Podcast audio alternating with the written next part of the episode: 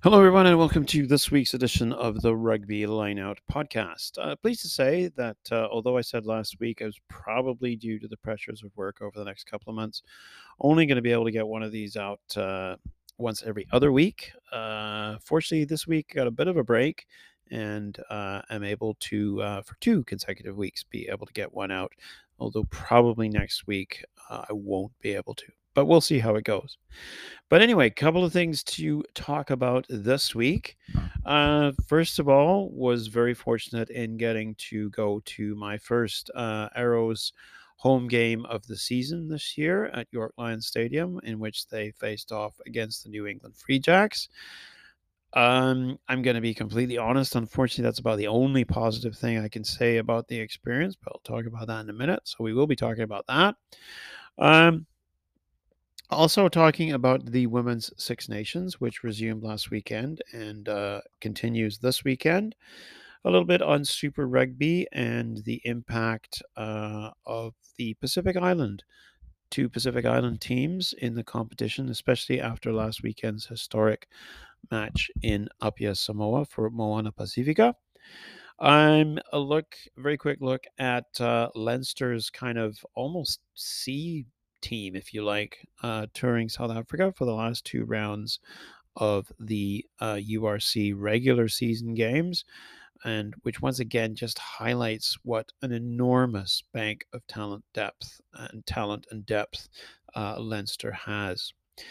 And then lastly, but not least, very important, especially because uh, in this podcast, we've talked a lot in the last couple of weeks, uh, really ever since the Six Nations, about uh, inconsistencies in refereeing and officiating and a possible move to address some of those concerns, particularly in the way in which they sap momentum out of a game uh, with this idea of the quote, T M O bunker, unquote, that is being put forward to be trialed in this summer's under twenty championship and then hopefully being adopted for the World Cup. So we're going to talk about that. Uh, there was lots of other things, but those are basically the things that really um, struck me uh, that came out of last week. So without any further ado, let's get into it. So let's start off with the Toronto Arrows. Uh Um, so yeah, like I said, my son and I went to uh, York Lions Stadium on Saturday for our first uh, uh, match. Um, not the Arrows' first match; it was their second home game of the season, but our first um, game that we got to watch in person at York Lions Stadium. We were really excited about it. Uh, obviously, we knew that it was a bit of a daunting task playing the Free Jacks as uh, the second best team, oh, sorry, not the second best team, as the best team in the Eastern uh, Conference, and basically essentially one of the best teams in the league, full stop. Um, but, you know, I think, you know, after that narrow loss the weekend before to the New York Ironworkers, who were also, you know, first of all, defending champions from last year, we went with a sense of cautious optimism. Um, unfortunately, I'm going to be completely honest, what we got treated to instead of a good day out was a record defeat in the M L R as Toronto went down eighty points to five to New England. And I'm sorry, I get, I just have to be honest. It was a truly awful fan experience in the stands. The fans themselves, as always, were absolutely fantastic. But the way in which the game was run by the organizers at the stadium meant that the rugby, instead of being the focus of the evening, was treated almost like a sideshow. You know, disappointed fans left the stadium half dead with their, you know, sort of half deaf with their, their ears bleeding from an what can only be described as like an oral onslaught of music and ridiculous drivel from the sidelines as a game that was completely forgettable compounded Toronto's miseries this season. Um, you know, and I think what was really concerning about it, you know, there were many things concerning about it, both from a fan perspective and the actual rugby itself. But overall, you know, there was this sense that Toronto's, you know, the Arrows season at home seems in no better shape than on the road. Um, and, you know, I think that was, it was really disappointing.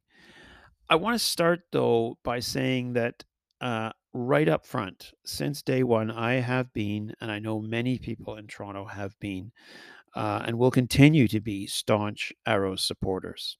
Um, of that, there is absolutely no question whatsoever. Um, and I think, you know, all of us um, have nothing but respect for, for team owner Bill Webb and his vision of bringing rugby to Toronto. We, we stand by his efforts and the team's efforts, and we salute all of you. Uh, you know, I salute all of you, uh, hands down. You know, I've met Bill Webb a couple of times. He's a great guy, super, super guy. Um, and, you know, I, I, I, I can only wish him the very, very best.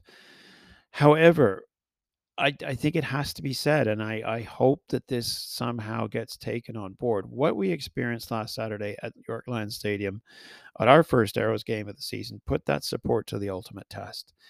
And it left us not exactly bubbling with enthusiasm to go back for more. What we've loved about Arrows home games in the past was, you know, the fun family atmosphere. You know, my eleven-year-old son loves going to Arrows games, and the ability to watch rugby here in Toronto and get behind your local team. To be honest, we weren't able to do any of that on Saturday. And if truth be told, left the stadium with a sigh of relief, not convinced we would be coming back anytime soon. We fully appreciate that the organizers need to create an atmosphere in the stands, but it was downright obnoxious on Saturday. And we weren't the only ones fuming at, at, at what was going on. You know, I was sitting in those stands and I could hear people sitting in the rows behind me, sit, people sitting in the rows in front of me, just saying, turn the damn music down. Um, this is a rugby game. We're trying to watch what's going on and understand what's going on. We're trying to hear referee decisions. We're, it was just ridiculous. Um, you know, we'd paid good money to watch a rugby game, not have our ears continuously assaulted at full volume by the strangest mix of god-awful music I've heard in years. And don't get me wrong, you know, like myself and like hundreds of other people in the stands, we love a good tune to rally the troops. However, whoever was running the sidelines entertainment, if indeed you could call it that, on Saturday, seemed to be completely unaware that there was a rugby game in progress. You know, the music blared onto pitch, onto the pitch as players were trying to set, set up for kicks during lineout throws, any kind of stoppage due to referee arbitrations, or when they were setting up for scrums. You know, like the scrums would be starting, and, you know, twenty seconds into the, the scrum, while sc- calls were being made in the scrum, you know, the music's blaring out across the pitch. People are setting up for line out, you know, for the line out. Even the first couple of seconds of the line out are drowned out by obnoxious music. You know, no wonder our line outs were a shamble. They probably couldn't hear the calls half the time. Um, you know, no respect for kickers, kickers lining up, setting up for their kicks. There's loud, obnoxious music blaring across the pitch. It was just awful. Um, you know, like I say, it, it just, to me, it just showed a, a a gross lack of respect to fans and players alike. You know, if we wanted to go to a rock show, rave, we'd, you know, a, a crappy rave rock show, we'd have bought tickets for Coachella or something like that. You know, I think the one thing that the organizers, uh, you know, in, in, in, in Arrows games here in Toronto need to understand, and I don't think it's just Toronto. Like, I remember watching Austin last year. It was the same deal. Maybe it's not such an issue in the States, but particularly I think here in Toronto, people are going to an Arrows game because they're there, because they're rugby aficionados. Yeah, sure, they want to have a good time in the stands and maybe have a couple of beers and, you know, cheer on the team. And, you know, when we score a try, which we didn't really do at all on Saturday, but, you know, have some celebratory music and stuff. But they're aficionados. They appreciate the subtleties and the intricacies of the game. That's what they're there to watch. And they don't want to miss out on that or not be able to talk to each other because the music is so loud at any time when the action isn't going on that they can't hear themselves think. It was just, it was just awful. And, you know, as I say, your fan base here in Toronto, they know and appreciate their rugby. And that's the reason they're there first and foremost. They're not there for the entertainment. They're there for the rugby. And that got lost, I think, on Saturday, which I think was really, really unfortunate. Excuse me. As for the rugby itself, well, what can we say? Um, Toronto's ongoing problem with a complete lack of any sort of defensive organization continued to plague them as they le- leaked ten tries and add insult to injury. Their their discipline was, was really poor, um, which helped add another two penalty tries to that ten try count. Um, their set piece work, you know, kind of remains a bit of a minefield of lost opportunity, and with it, their discipline as well. I mean, their discipline wasn't good. Um, I'll be honest, I did feel that at times the officiating of referee Paolo Duarte left a bit to be desired. But by the same token, Toronto's sloppy organization really didn't help their cause and set them up. It just ended up setting them up for failure more often than not. But for me, and I think for many people watching that game, um, the glaring problem that's manifested itself all season continued with a vengeance. And that is that Toronto is just missing too many first-up tackles. And against a team like the Free Jacks, that's already basically nailed your coffin, coffin shut before being put ten feet under, as was the case with the eighty-five scoreline, eighty to five scoreline. You know, I thought it was really unfortunate. I think after being the hero of the weekend last weekend, uh, the Arrows decided that somehow winger D, uh, DeSean Bowen would somehow single-handedly rescue them uh, for the full eighty minutes. Uh, I lost track of how many times they would simply kick or pass him the ball with little, if any, support, and hope that he could somehow perform miracles. Um, to give him his credit, he was one of the few standout players last weekend. And despite the increasingly alarming scoreline as the game progressed, he just simply refused to quit. He put in some critical tackles, I felt at times. He ran like a man possessed whenever he got the ball. He made one or two bad judgment passes, uh, and he did miss one or two tackles, but he was playing his heart out out there. Um, but, you know, other than that, you know, I thought Ross Brow- uh, Browdy had a good game at times, but other than that, I struggled to find anybody else worthy of a, of a notable mention.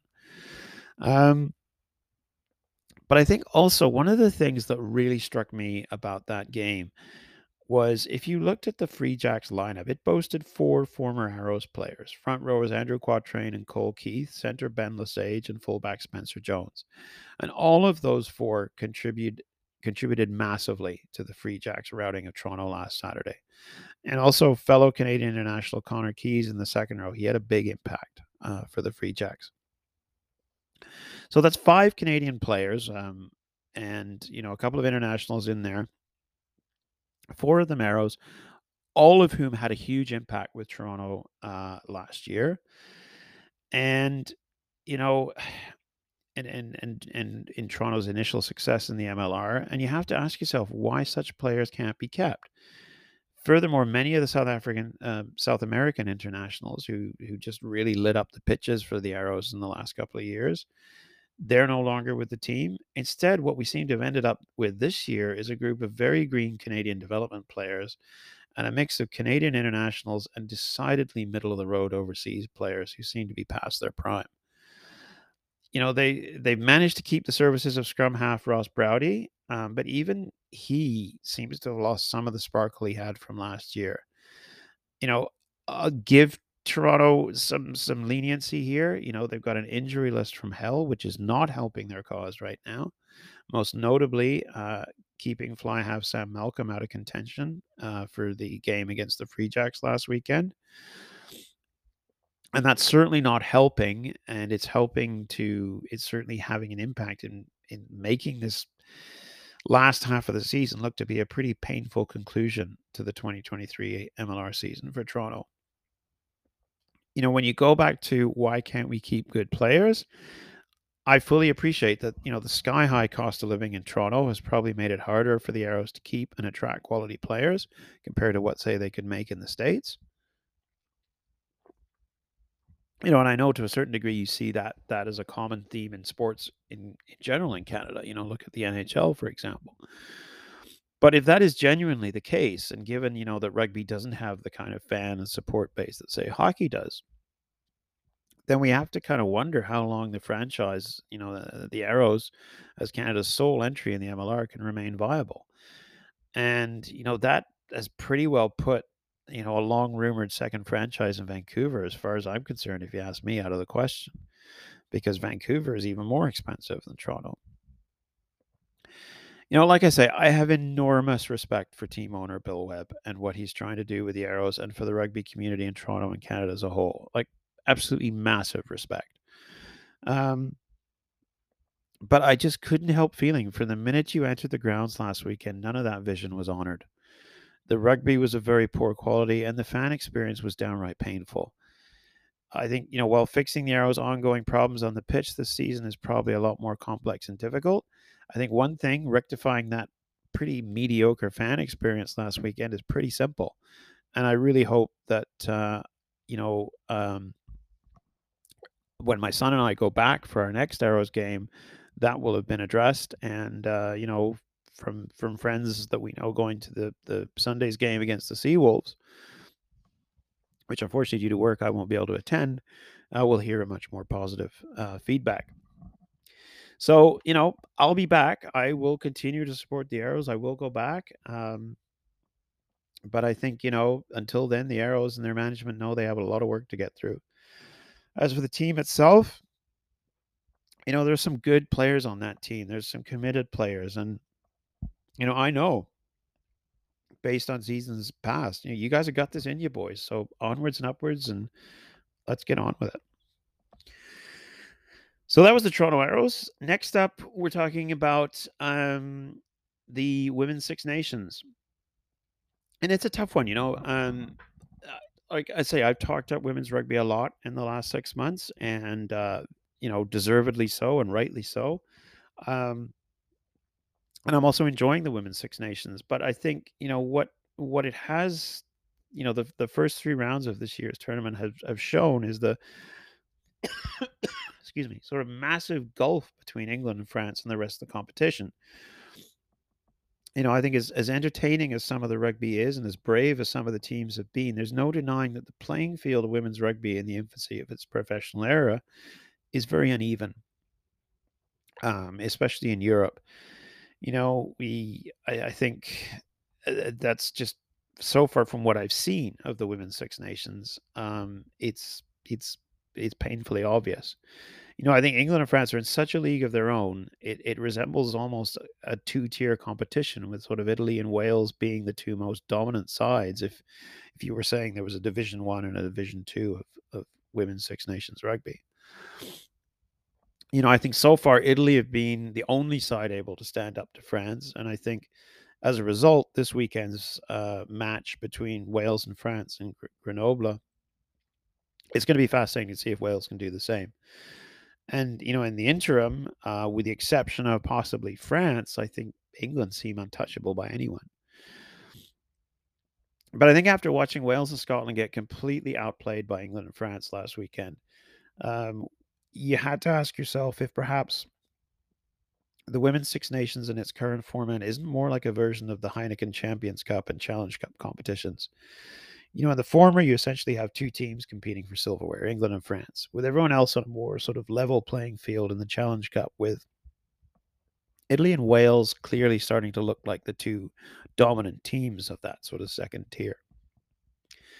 I think in fairness to both Wales and Scotland, they managed to give their English and French opponents a decent scrap for the first thirty minutes last weekend, after which, let's be honest, the, the damn wall burst in both matches.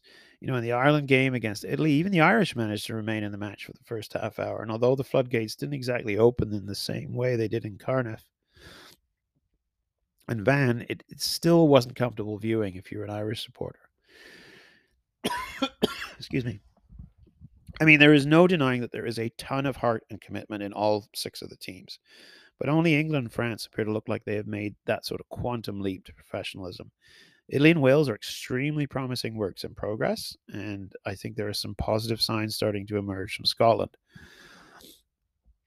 However, I think there's no denying that in the Northern Hemisphere, England and France are completely and utterly in a league of their own when it comes to women's rugby.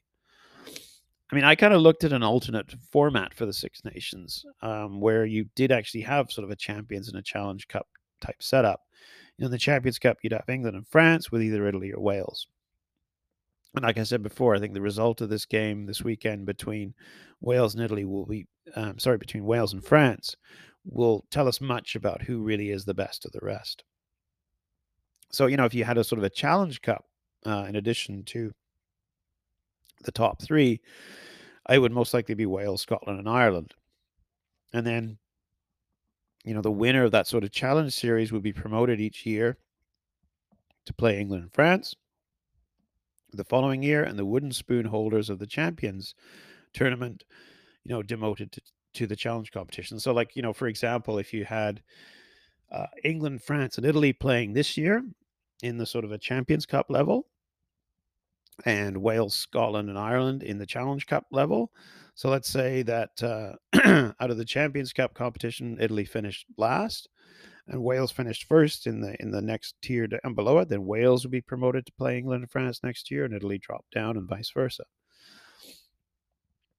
I appreciate that that's kind of controversial, um, but it maybe it's possibly a way to start shrinking the gulf in skill levels and professionalism between France, England, and everyone else.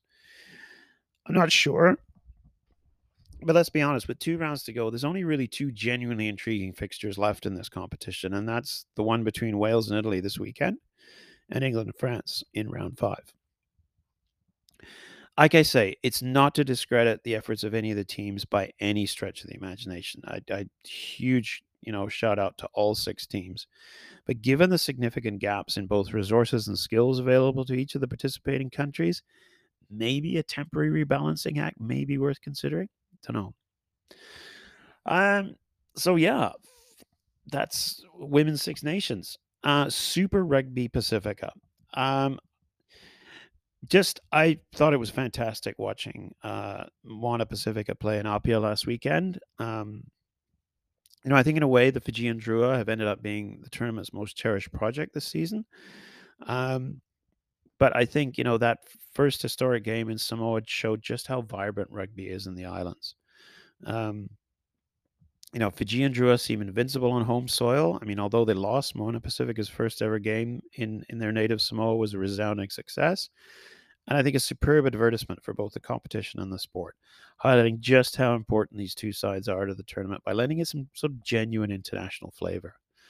Um, Despite not getting the result they wanted, I loved watching Moana Pasifika make history and play in front of their real, quote, home crowd, unquote, in Apia, Samoa last weekend.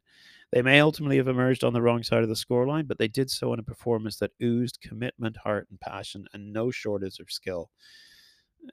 I hate to say it, something our own Arrows could take on board. It was all backed up by scenes of absolute joy in the stands as the people of Samoa got to watch their heroes bravely battle a quality red side. It was a rugby spectacle, and the enthusiasm both on and off the pitch, just like the Fijian Drua's two home games to date, was infectious. Despite Moana Pasifika remaining winless so far in this year's Super Rugby Pacific competition, they have still managed to provide a bucket load of entertainment in all their games and put on display some genuine skill and ambition.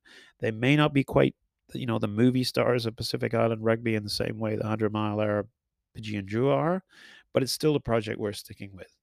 You know, the Fijian Drua have come into their own this year, especially with a good number of games held in Fiji, and it's my hope that we'll see more of Moana Pasifika's home games take place in the islands in future editions of the tournament. I mean, the Drua are rapidly becoming one of the biggest viewing draws in Super Rugby. By promoting the Pacific Island aspect of Super Rugby, it not only develops the global game, but also adds a much-needed international element to Super Rugby, which the competition I felt was in danger of losing with the departure of the South African teams and Argentina's Jaguares. Furthermore, and perhaps most important of all, the boost to the fortunes of the Pacific Island sides in the World Cup will be enormous. So yeah, bring it on. Leinster, their C team, essentially, down in South Africa gets an A grade, um, as some of its younger stars come of age. I mean, inspirational fly Sam Prendergast, uh, the under under twenties, player for Ireland, and his Leinster colleagues were exceptional in their comeback defeat of the Lions last weekend in U R C. And it just showed once again this sort of seemingly limitless talent bag, bank that Leinster seems to have access to continue. Uh, it just continues to grow. So no, I'm not going to ask the inevitable question as to whether or not Leinster fly half Pendergrast is the new Johnny Sexton. However, I won't add my I won't hide my admiration for the Ireland under twenty star, along with a decidedly B, even C-looking Leinster squad putting on such a show in South Africa for the final two rounds of regular U R C season games at the moment. You know, what it does serve to illustrate, though, once more, is the truly staggering depth that Leinster seems to have access to, both now and for the future. You know, while the accolades are pouring in that essentially paint Leinster as a genuine superpower in club rugby, it's hard to argue against the fact that this is a very special team indeed, the likes of which we probably haven't seen in club rugby. Um, New Zealand's Crusaders are probably their their equivalent in the Southern Hemisphere. They're, you know, I would say they're on the same level. Everything Leinster does, it just looks effortless, and I, I've yet to see a better organized or more creative team this year. I take exception to the ridiculous comments made by former England international and commentator Brian Moore and others that Leinster have been gifted their progress this year and a place in the Heineken Cup final come May. You know, perhaps they had the rub of the draw in the pool stages and a gentle run into their semi-final clash, with all their games being played at Fortress Aviva in Dublin. But there's no denying they've the fact that they've looked good for it. What's more is their unbeaten streak of twenty-four games so far since that narrow loss last year to La Rochelle in the Heineken Cup final should silence most of their critics. I mean, they should breeze their way through to a U R C final, but there are no guarantees that they'll be playing in a home Heineken Cup final. To do that, they'll have to get past a red-hot Toulouse, admittedly also at the Aviva. But the French side, who are the top team in the top fourteen this year, have just got better and better with each game in the Champions Cup, a bit like the French national side. You know, Toulouse are peaking at just the right time, and the question remains, just like last year, have Leinster done so too early, especially as they will be without the services of Johnny Sexton? However, after having watched Prendergast in action along with Ross Browdy in the round two Six Nations Ireland-France game, I'd have to argue that the above concern is kind of a bit of a minor technicality now. I mean, Leinster will have a much sterner test this weekend against the Bulls, but if this current Leinster side of relative unknowns on tour in South Africa can pull it off, then it's very hard to see anything but a clean sweep of both the U R C and the Heineken Cup for the men in blue and that cherished fifth European star on their jersey.